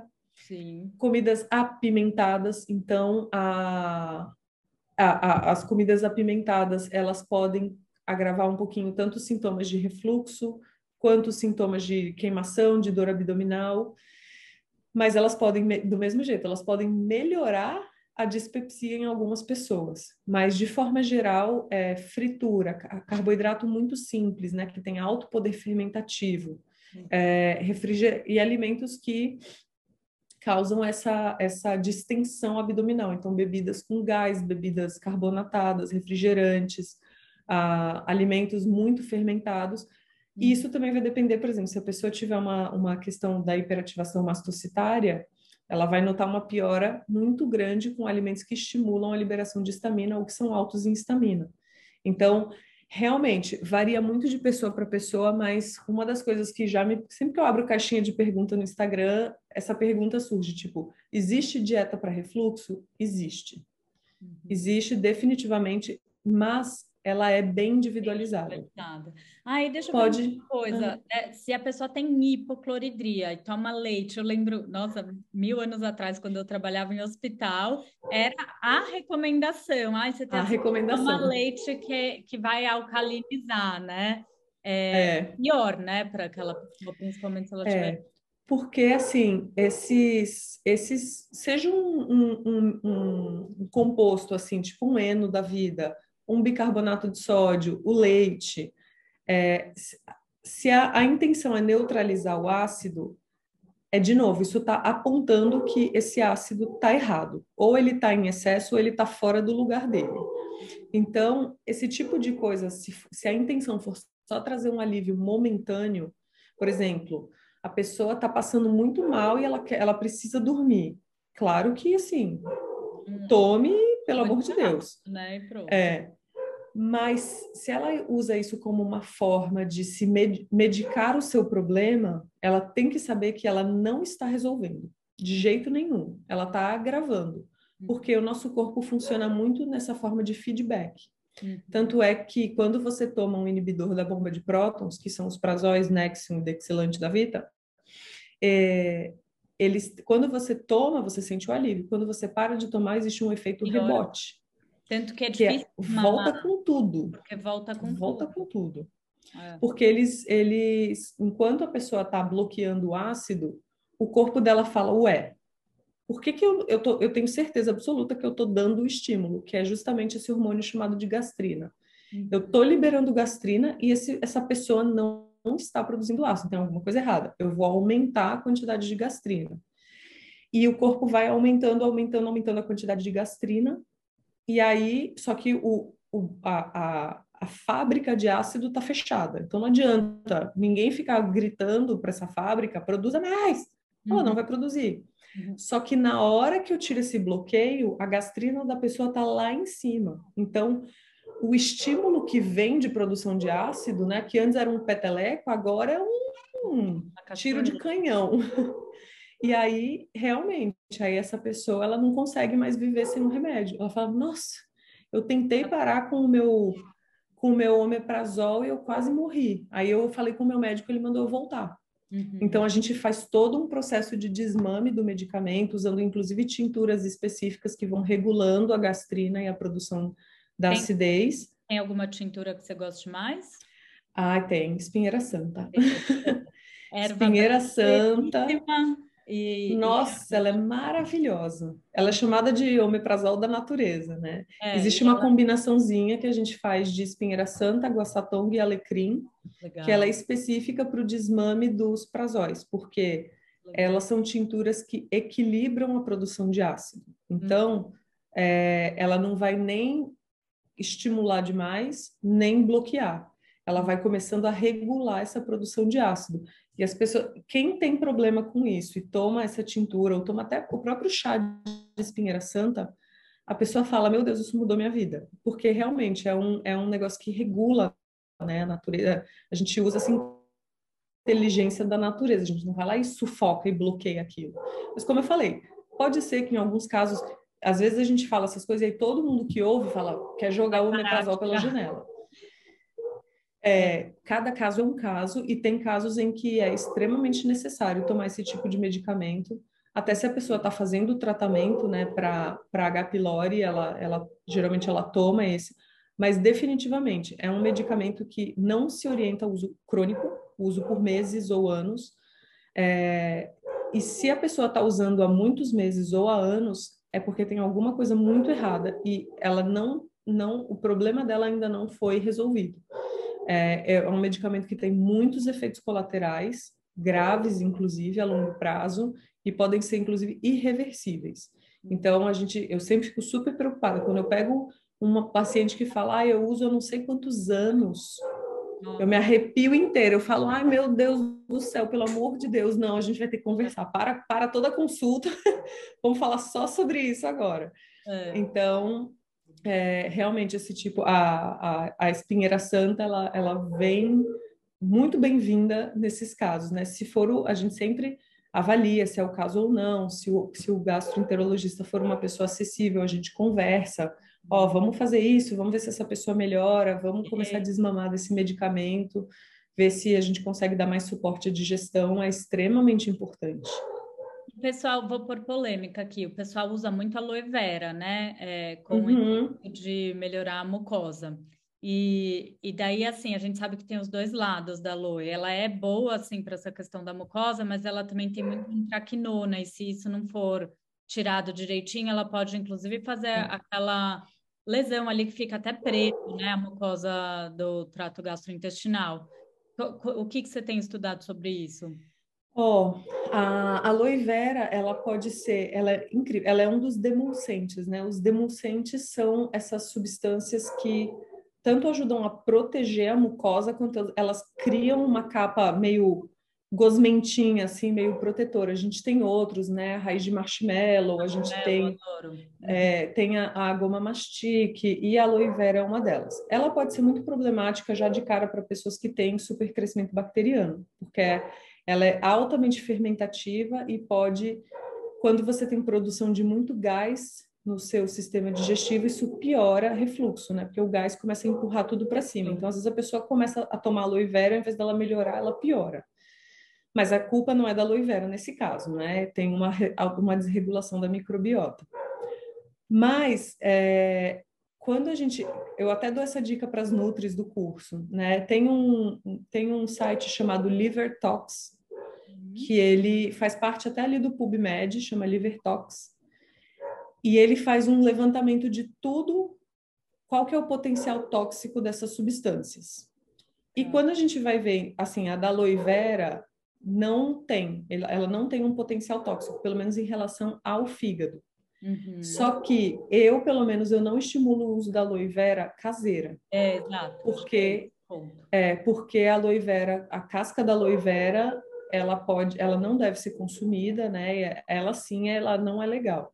Quando a gente usa aloe vera, eu uso ou na forma de tintura, que aí tem grau farmacêutico, ou eu uso na forma de algum produto que seja específico, né? A gente tem o da Forever Living, que é muito bom.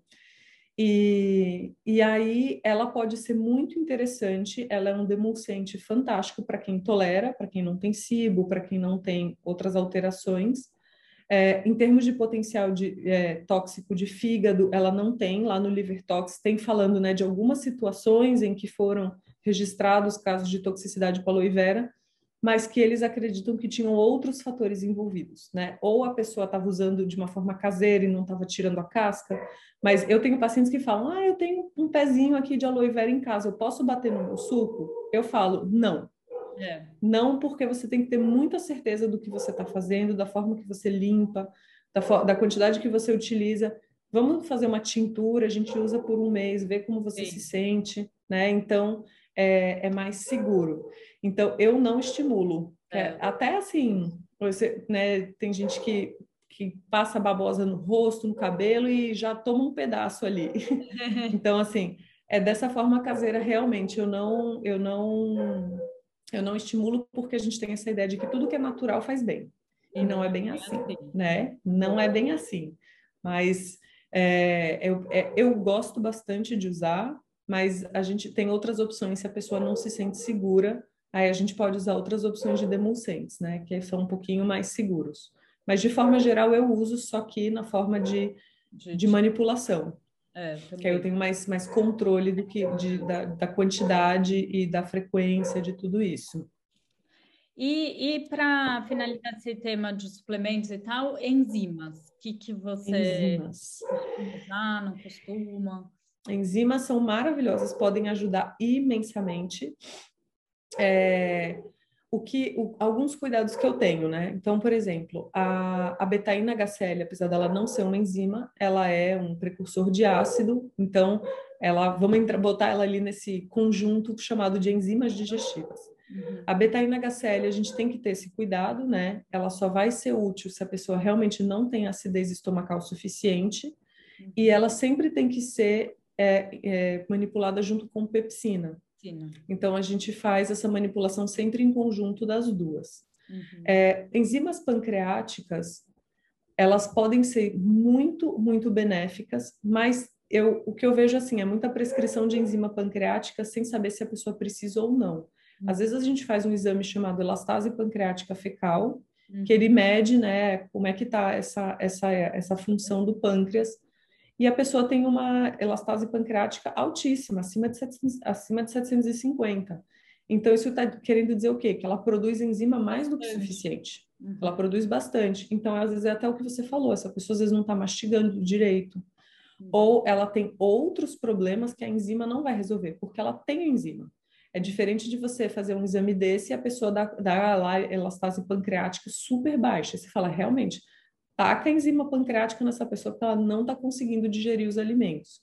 A uhum. gente tem as enzimas da borda em escova, né, que são as enzimas que o próprio intestino produz, uhum. que são enzimas como a lactase, por exemplo, é, a DAO, que é justamente a enzima que degrada a histamina.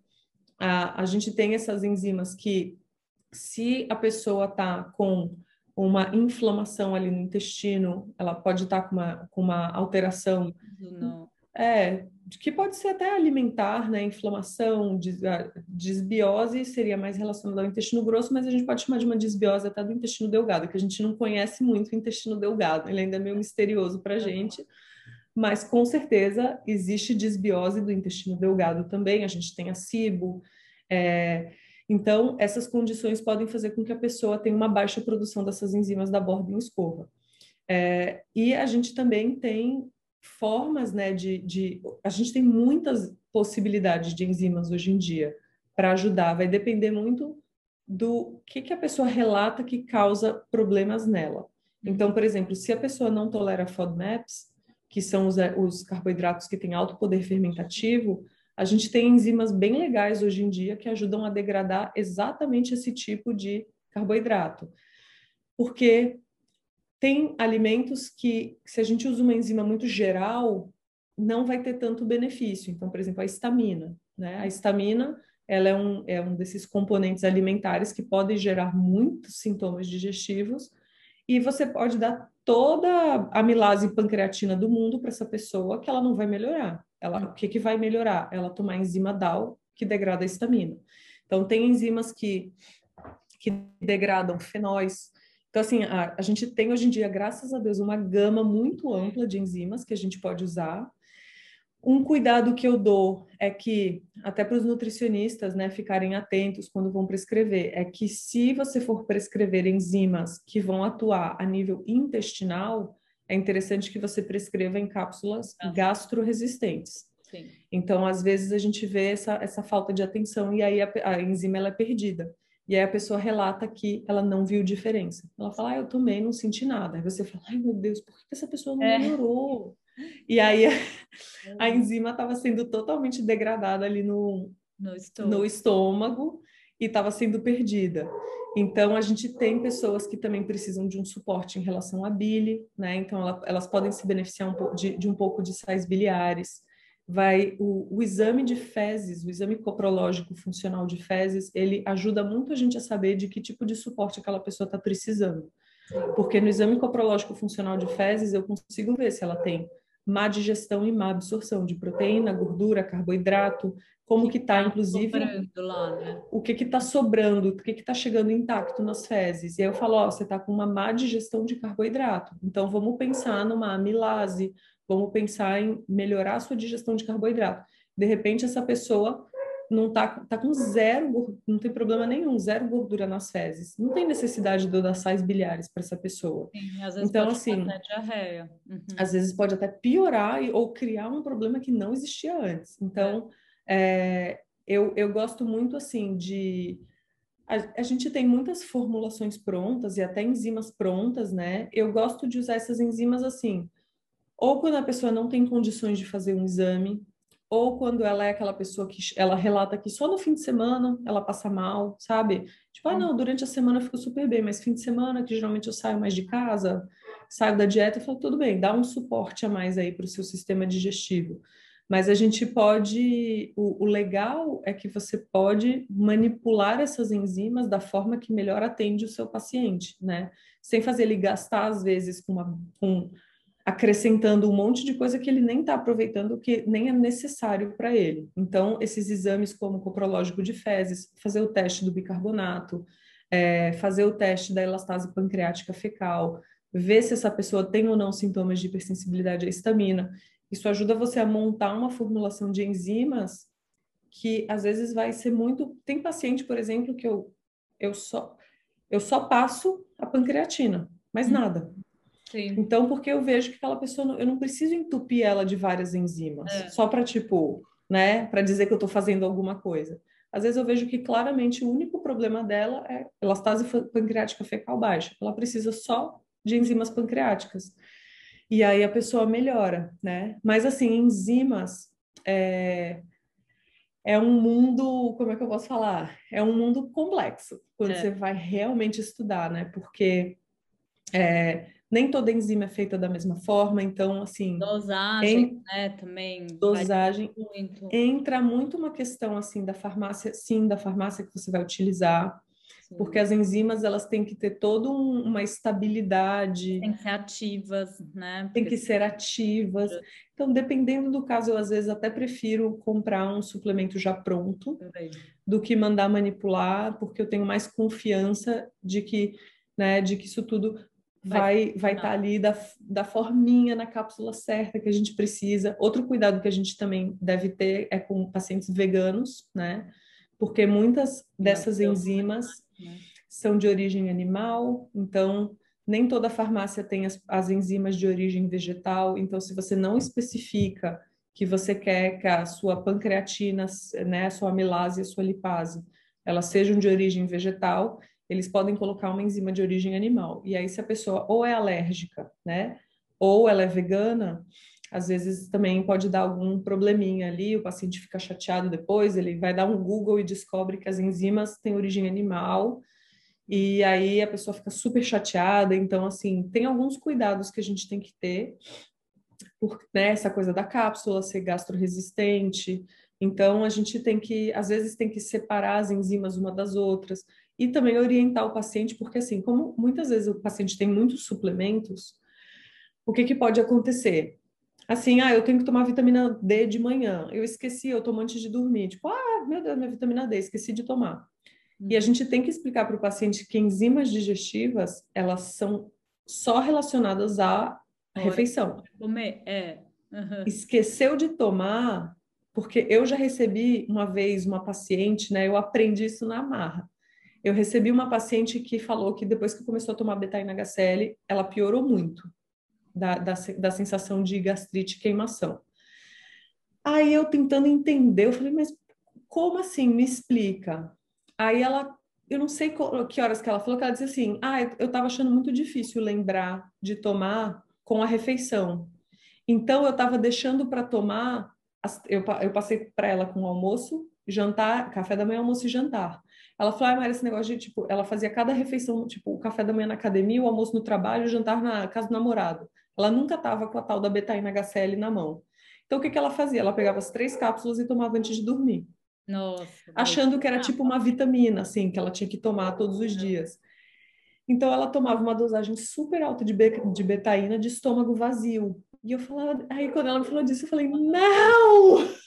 É isso que tá piorando. Pelo amor de Deus, aí, tipo, eu tinha escrito, né, tomar junto com a refeição. Na verdade, é logo antes. A, gente, a betaína a gente sugere que tome logo antes da refeição. É, e aí, quando eu falei isso para ela, ela falou: Meu Deus, eu... ela falou, por isso que eu não estava vendo melhora nenhuma. Eu falei, é, porque ela serve para te ajudar a digerir. aí ela falou: Ah, eu tinha entendido, tipo, que a longo prazo esse suplemento ia me ajudar a formar ácido no estômago. Eu falei, não, por isso que você tá com essa. Ela, nossa, Mari, eu não consigo mais dormir de tanta azia, eu passo muito ah. mal, já acordei de madrugada para tomar bicarbonato de sódio. Uhum. Aí que eu fui entender. Então, hoje em dia, quando eu vou prescrever enzima, eu sempre falo: se não tomar, se esquecer de tomar na refeição, não precisa tomar uhum. em outro horário do dia. Só tome junto com a refeição. Eu já coloco essa observação ali. Então, tem várias dessas coisinhas que a gente tem que que a gente vai aprendendo no dia a dia. Na, na prática na prática, mas a gente tem é, compostos assim de enzimas. Hoje em dia, inclusive, a gente tem é, inclusive enzimas que ajudam a digerir glúten e caseína. Sim. Então, para pessoas, não é indicado para pessoas, por exemplo, que têm alergia à proteína do leite de vaca ou doença celíaca, mas ela ajuda a reduzir os riscos de contaminação cruzada. Né? Então, ela ajuda a diminuir. Aquela pessoa que não tolera muito bem, que não se sente bem, mas ela quer comer, às vezes, uma coisa ou outra, essas, essas enzimas também ajudam. Então, a gente tem essas. o mundo das enzimas está se ampliando muito. E as enzimas, algumas delas, elas podem inclusive ser usadas fora do horário das refeições, algumas sim, que elas têm, que elas têm demonstrado benefícios na redução de coágulos, de trombos, até na endometriose, por exemplo. A gente tem a bromelina que pode ajudar a reduzir os, os, os focos de endometriose. A bromelina ela também é usada para diminuir é...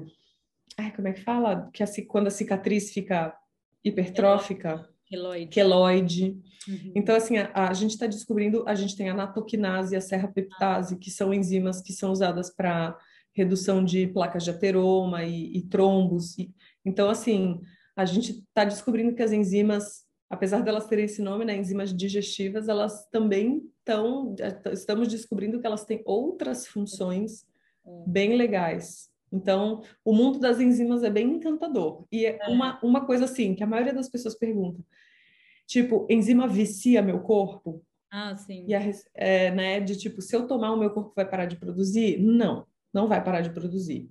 É, então, se a pessoa tá, se sente bem com esse suporte, e às vezes pode até rolar um feedback positivo, né? Você vai regulando tudo e o seu corpo, por exemplo, no caso da, da pancreatina, se a pessoa tem, tem baixa é, pancreatina, quanto mais indigestão ela tem, mais alimento mal digerido, mais cibo, mais inflamação, isso, esse quadro vai se agravando e piorando.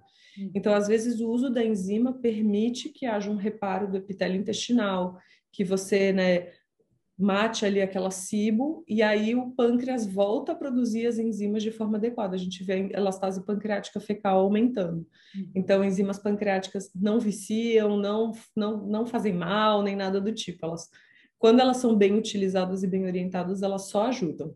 Sem dúvida.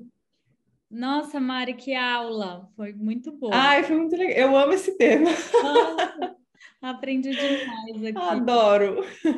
Sistema digestivo é meu xodó. É, muito legal. Nossa, daria para te passar mais horas aqui, que eu, que eu fosse. É, com certeza. Você, não, dá para ir embora, assim, falar muitas horas sobre o sistema digestivo.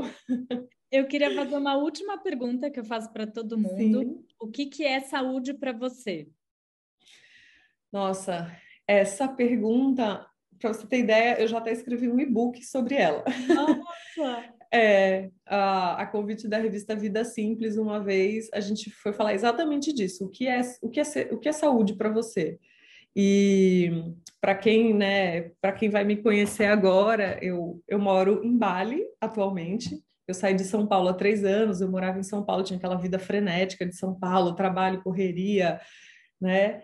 e eu tive um burnout e eu decidi fazer uma super mudança de vida, larguei tudo, vim morar em Bali, ficar mais perto da natureza, ter uma vida mais simples, etc, mais, mais perto do mar.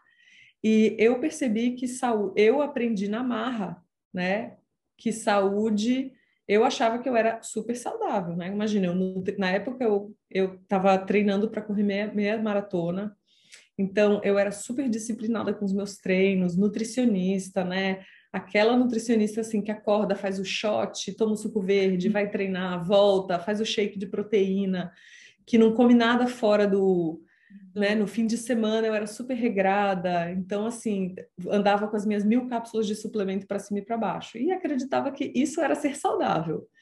E eu não via que na verdade assim eu estava um caco, né? Que a minha saúde mental estava me adoecendo fisicamente.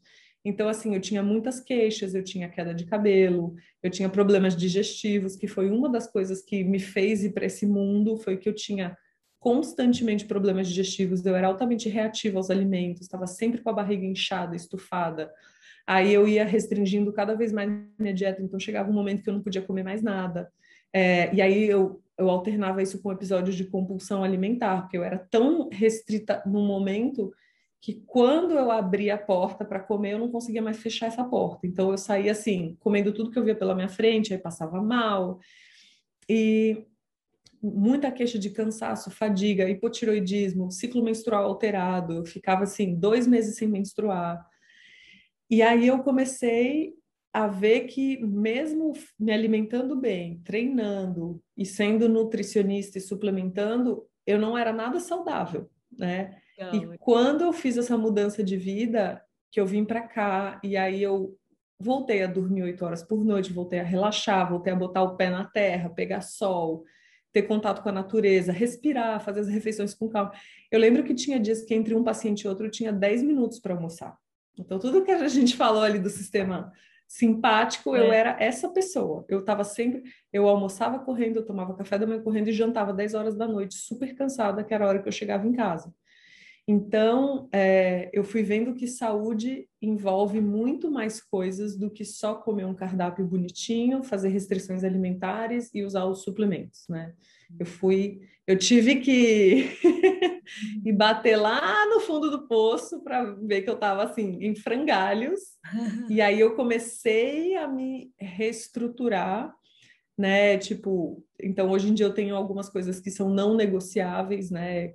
O meu sono é extremamente importante para mim, esse contato com a natureza, reduzir o excesso de celular, de informação, é, ter tempo para fazer as refeições. Então, hoje em dia, por exemplo, se por algum acaso eu não tenho tempo de fazer alguma refeição, eu não engulo mais ela. Eu não como. Eu também, prefiro eu, nem comer. Eu não como, eu espero essa, a oportunidade de eu fazer uma refeição tranquila surgir e aí eu eu parei de assistir televisão desde que eu mudei para cá. Faz três anos que eu não assisto televisão, nada, zero de televisão.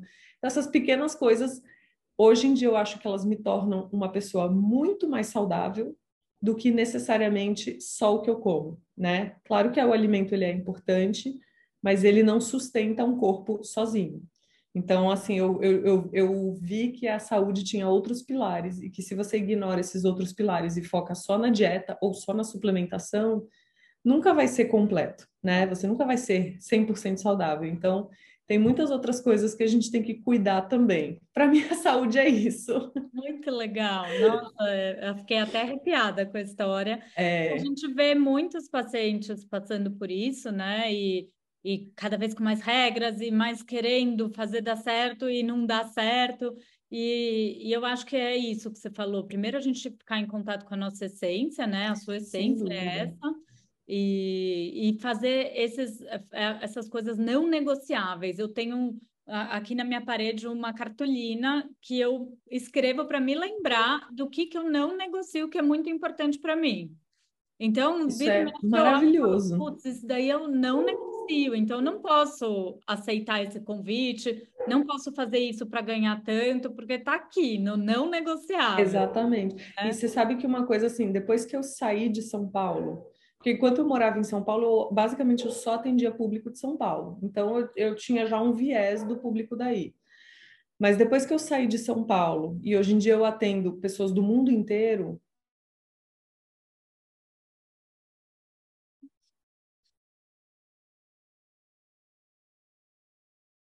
Travou um pouquinho.